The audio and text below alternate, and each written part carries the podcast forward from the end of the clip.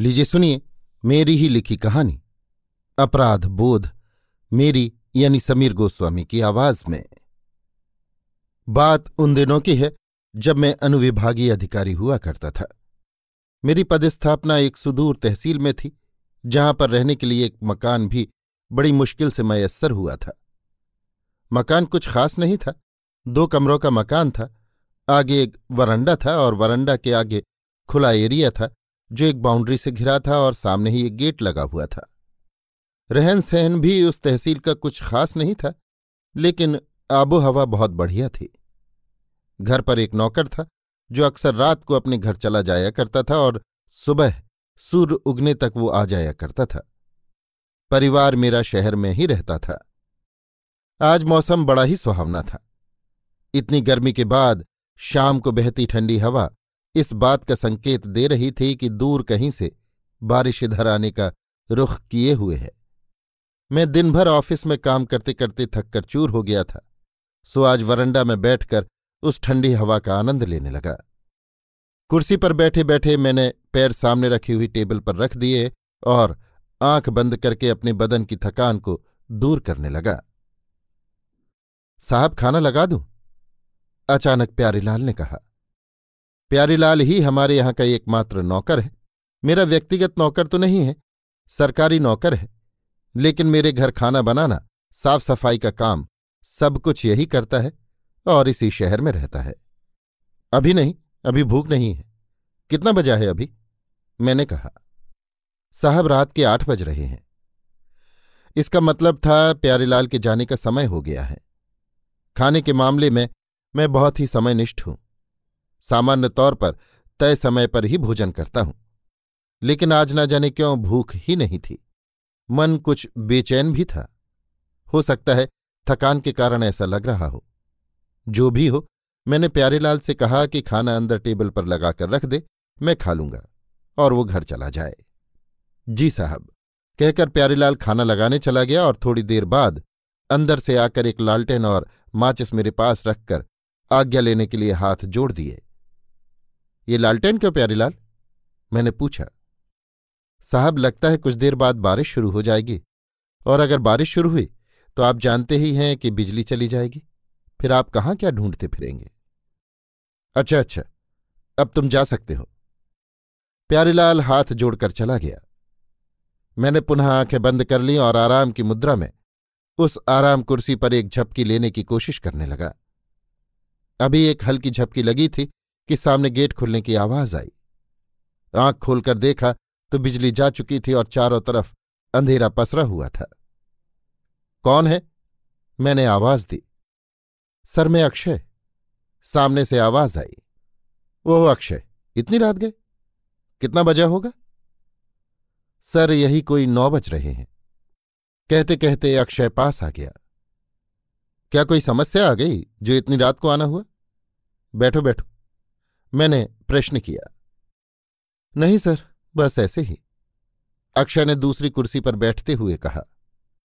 मैंने लालटेन को उठाकर जलाने की कोशिश की तो अक्षय ने कहा, रहने दीजिए सर कभी कभी अंधेरे में भी बैठना चाहिए। बारिश भी हो रही है। देखे तो प्रकृति अपने रूप में कैसी लगती है। मैंने महसूस किया कि अक्षय की आवाज़ कुछ दबी दबी भर्राई हुई सी है। जैसे बहुत ही बड़ा कोई परिवर्तन उसके जीवन में हुआ हो और जिसे वो बर्दाश्त न कर पा रहा हो। अक्षय मेरे नीचे तहसीलदार था। वैसे तो उसका चयन डिप्टी कलेक्टर के लिए हुआ था, लेकिन ट्रेनिंग के लिए वो तहसीलदार के तौर पर मेरे ही अनुभाग में नियुक्त हुआ था। सांवले रंग करीब साढ़े पाँच फुट, गठीले शरीर, पच्चीस वर्ष की उम्र का बड़े ही सौम्य स्वभाव का लड़का था। काम के प्रति निष्ठावान, सीखने के लिए हमेशा तत्पर, नियम कानून पर सख्त था। उम्र का तकाजा था तो नरम दिल व दयालु प्रवृत्ति का भी था। अक्षय, सब ठीक तो है ना? तुम कुछ ठीक नहीं लग रहे? मैंने संदेह करके कहा। क्या बताऊँ सर? आज बहुत दुखी हूँ। बहुत वेदना है मन में। दिल का चोट रहा है। एक अपराध बोध से दबा हुआ हूँ। ऐसा लग रहा है कि जीवन कुछ नहीं है। हुआ क्या? कुछ तो कहो। सर आज मैं रामसुख के यहाँ गया था। आपको याद आया रामसुख कौन है? हाँ हाँ जानता हूँ। सर, उसके घर गया तो उसके पास बर्तनों के नाम पर मिट्टी का एक घड़ा था। दो थाली, दो गिलास, एक लोटा बस था। कपड़ों के नाम पर फटे हुए कपड़े थे, जो बस तन ढक लेते थे। वास्तव में उनका बदन पर रहना या न रहना कोई मायने न रखता था। वो रामसुख अपनी पत्नी व दो बच्चियों के साथ वहीं खेत पर एक झोपड़ी में रहता था, सर। तो तुम वहाँ गए क्यों थे? कोई खास वजह? सर, वो बेदखली का आदेश हुआ था। उसके पालन के पूर्व मैं रामसुख की वास्तविक स्थिति जानने के लिए गया था। आज ऑफ़िस में शिवमोहन आए थे, जिनके नाम वो रामसुख वाली ज़मीन हो गई थी। उन्होंने मुझसे कहा कि रामसुख को वहाँ से अलग करके उनका कब्जा दिलवाया जाए। सर, मैंने न जाने क्या सोचकर रामसुख को बेदखल करने के पहले वहाँ की स्थिति जानना उचित समझा, इसलिए वहाँ चला गया। वहाँ गया तो पाया कि अगर उसको वहाँ से अलग कर दिया तो परिवार का कोई ठिकाना ही नहीं है। दो छोटी छोटी बच्चियाँ तो सड़क पर आ जाएँगी। ये परिवार सिर्फ़ खेती से ही अपना भरण पोषण करता है। मजदूरी करके भी चार लोगों का भरण पोषण नहीं कर सकता। जब मैं वहाँ पहुँचा तो रामसुख घबरा गया। मैंने उसे ढांढस दिया। तब सर उसने मुझसे अपनी दारुण कथा कही। उसने अपनी ज़मीन को बचाने में अपने जीवन की पूरी कमाई लगा दी है। धन के नाम पर उसके पास कुछ भी नहीं है। सर उसने बताया कि कुछ दिनों बाद इन बच्चियों के ब्याह करने हैं। सोचा था, आधी ज़मीन एक बच्ची और आधी ज़मीन दूसरी बच्ची के ब्याह के समय निकाल दूँगा। फिर दोनों पति पत्नी किसी के यहाँ मजदूरी करके जीवन निर्वाह कर लेंगे।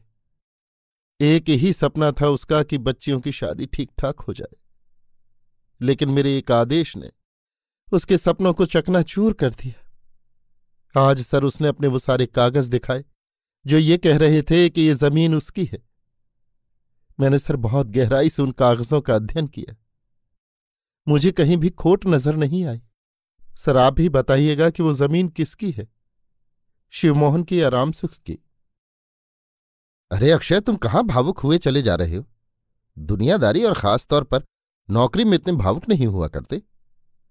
नहीं सर, मुझे वास्तविकता जानने का हक है। आप मुझसे बहुत सीनियर हैं। हो सकता है मैंने कागज़ देखने में कुछ गलती की हो, इसलिए आपसे पूछ रहा हूँ। देखो अक्षय, ज़मीन तो रामसुख की ही है। तो फिर आपने मुझसे ऐसा आदेश क्यों करवाया कि वो ज़मीन शिवमोहन की है? ये तो सरासर अन्याय है। अक्षय ऐसा है कि तुम्हारे आदेश दे देने से वो ज़मीन शिवमोहन की नहीं हुई जाती। आगे बहुत न्यायालय हैं जिनसे रामसुख ये केस जीत सकता है। लेकिन शिवमोहन ने उतने अकेले आदेश को पाने के लिए पानी की तरह पैसा बहाया है। और राजस्व में न्याय अन्याय कुछ नहीं होता। जो हम कहते हैं वही न्याय होता है। तो सर विधि सम्मत कुछ भी नहीं होता? हम जो लिख दें वही सही? क्या गलत निर्णय करने में हमारी कोई जवाबदेही नहीं बनती? बिल्कुल अक्षय। राजस्व में इतने नियम हैं कि किसी की ज़मीन किसी के नाम कर दो, सब जायज़ है। इसीलिए हमारा इतना रुतबा है और इतनी कमाई भी है।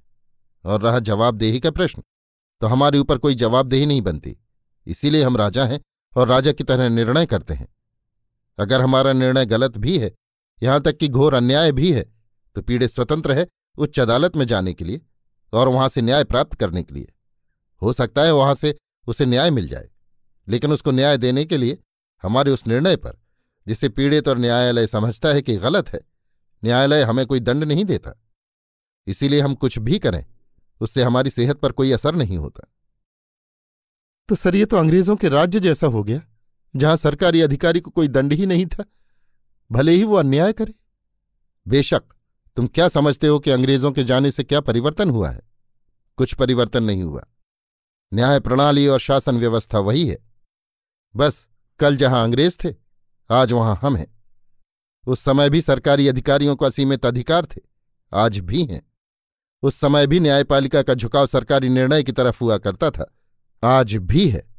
मज़े की बात है कि अगर किसी की ज़मीन हम सरकारी कर दें, या सरकारी ज़मीन किसी को दे दें और पीड़ित न्यायालय में जाए तो उच्च हो या सर्वोच्च हो, न्यायालय हमसे ही पूछेगी कि आप ही बताइए कि ये ज़मीन सरकारी है या व्यक्तिगत। पीड़ित की दलीलें धरी की धरी रह जाती हैं, जो हम कहते हैं अधिकांश मामलों में न्यायालय वही मानता है। तो हम ये क्यों ना माने कि हमारे ही कहने पर न्यायालय चल रहा है? और अगर न्यायालय ने निर्णय पलट भी दिया तो हमारा क्या बिगड़ा? हमसे कभी न्यायालय नहीं कहता कि हमने गलत निर्णय किया है, इसलिए हम सजा के हकदार हैं। इसीलिए हमारी मनमानी चलती है, और ऐसा पहले भी चलता रहा है जब अंग्रेज़ शासन करते थे। बस पहले और अब में फ़र्क ये है कि अंग्रेज़ हुक्मरान भ्रष्टाचार नहीं करते थे। भ्रष्टाचार सिर्फ़ उनके नीचे आने वाले अधिकारी, कर्मचारियों या राजाओं के कारिंदों तक ही सीमित था। लेकिन आज जो फ़र्क आया है, वो ये है कि अंग्रेज़ हुक्मरानों की जगह राजनेताओं ने ले ली है और वो भी भ्रष्टाचार करने लगे हैं। बरसों से यही चला आ रहा है और यही चलता रहेगा। और तुम्हारी ये जो परिवीक्षा अवधि होती है, उसमें तुम्हें हम यही सिखाते हैं कि शासन और प्रशासन कैसे चलता है। किताबी बातें और व्यवहारिक बातों में बहुत अंतर है। अगर सब कुछ लिखे हुए कानून के अनुसार ही चलना है तो फिर कैसी तुम्हारी ट्रेनिंग और कैसी परिवीक्षावधि? और मैं तुम्हें वही बातें सिखा रहा हूँ। व्यवहारिक बनो। सही गलत वो होता है जो हम कहते हैं। सही को गलत और गलत को सही करने के लिए हज़ारों रास्ते हैं, और वही रास्ते तुम अपनी परिवीक्षावधि में सीखोगे। अगर कल को किसी नेता द्वारा सही को गलत या गलत को सही करने के लिए कहा जाए तो हमें पता होना चाहिए कि कैसे करना है। बस यही तुम्हें सीखना है। और सर अगर ना करें तो? अक्षय ने प्रश्न किया। तो? तो क्या? सड़ते रहोगे किसी कार्यालय में? फाइलों में अपना सिर खपाते हुए? तो इससे क्या होगा सर? तनख्वाहें तो मिलेगी ना सर? हाँ सूखी सूखी तनख्वाहें मिलेगी। आप सही बताइएगा सर। क्या आप जब इस नौकरी में आए थे तो क्या देखा था? तनख्वाह या कुछ और? आया तो था तनख्वाह के लिए ही, लेकिन जब देखा कि बिना किसी जवाबदेही के राजा बनने का मौका है तो किसे बुरा लगता है राजा बनना? लेकिन सर, मुझे अन्याय करना तो अंदर तक हिला देता है। रामसुख का दुख मुझसे देखा नहीं गया, सर। क्या गुनाह किया है उसने? क्या उसका सिर्फ़ इतना गुनाह है कि वो गरीब है और उस ज़मीन का मालिक है, जिस पर एक अमीर की निगाह है? अरे तो इतना परेशान न हो। रामसुख के पास और भी मौके हैं। वो मेरे यहाँ अपील करेगा तो मैं उस पर पुनर्विचार करूँगा। लेकिन सर, उसके पास तो वकील करने तक का पैसा नहीं बचा। आपके यहाँ अपील कैसे करेगा? और अगर कर भी दी तो आप क्या करेंगे? वही ना कि पहले तोलेंगे कि कौन कितना वज़न रख रहा है, उसके हिस्से में फैसला लिख देंगे। अरे तो क्या हुआ? मेरे ऊपर भी बहुत न्यायालय है। उच्चतम न्यायालय तक जा सकता है। लेकिन सर, जब उसके पास पहनने को कपड़े तक नहीं है तो वो कौन से अगले न्यायालय तक जा सकता है? देखो अक्षय, ये दुनिया ऐसी ही है। इसीलिए जमाने से लोग कहते आए हैं कि ज़मीन और कैंसर बराबर है।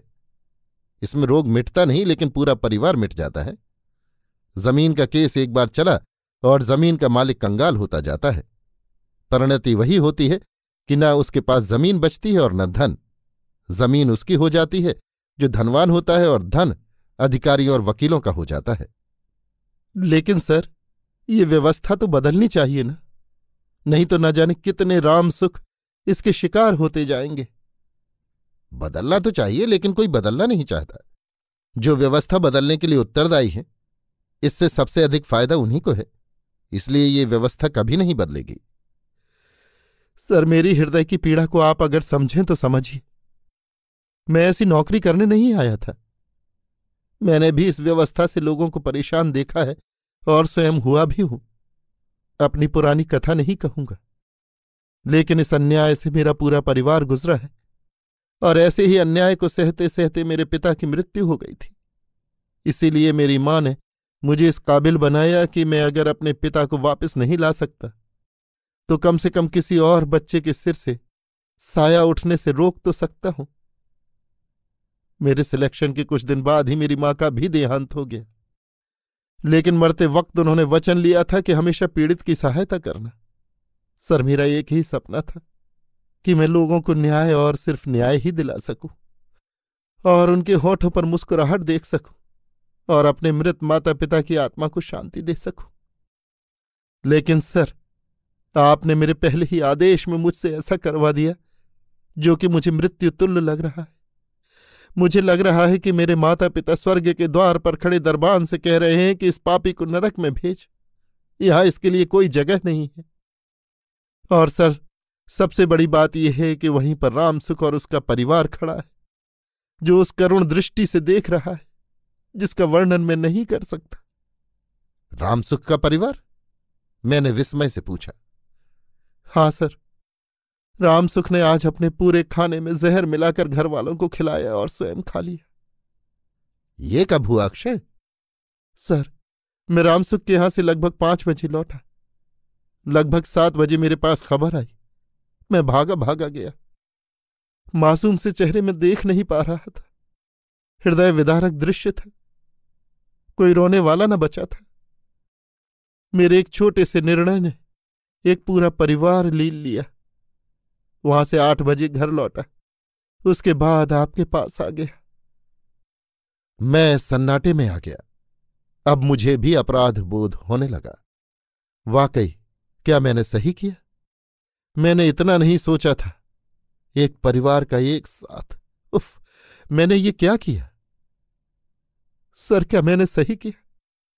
अगर कभी हमसे बलशाली कोई मिल जाए और हमारे परिवार के साथ ये ही हो तो भी क्या हम उसे जायज़ ठहराएँगे। क्या उसे भी यही दलील देकर आत्मसात कर लेंगे कि यह जमाने से चला आ रहा है और जमाने तक चलता रहेगा? क्या मेरे माता पिता की आत्माएँ, क्या राम सुख और उसके मासूम निरपराध परिवार की आत्माएँ मुझे चैन लेने देंगी? क्या हम ऐसी ही दुनिया चाहते हैं? अगर इतना ही कठोर हृदय करना है कि किसी की मौत से हमें फ़र्क नहीं पड़ता तो हम मानव क्यों हैं? जानवर क्यों नहीं है?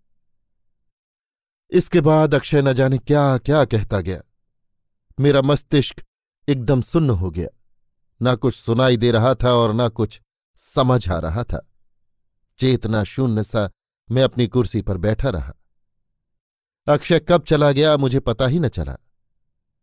अचानक मेरी तंद्रा तब भंग हुई जब चिड़ियों की चहचहाहट ने सूचना दी कि कुछ देर में सूर्य निकलने वाला है। सामने देखा तो बदहवास सा प्यारीलाल दौड़ता हुआ चला आ रहा था। आते ही आते वो बोला, साहब, अक्षय बाबू ने फांसी लगाकर जान दे दी। क्या बकवास कर रहे हो प्यारीलाल ये कब हुआ? मैंने उत्तेजित होते हुए कहा, साहब, आज रात को आठ बजे। प्यारीलाल का जवाब था, अभी आप सुन रहे थे मेरी ही लिखी कहानी, अपराध बोध, मेरी यानी समीर गोस्वामी की आवाज़ में।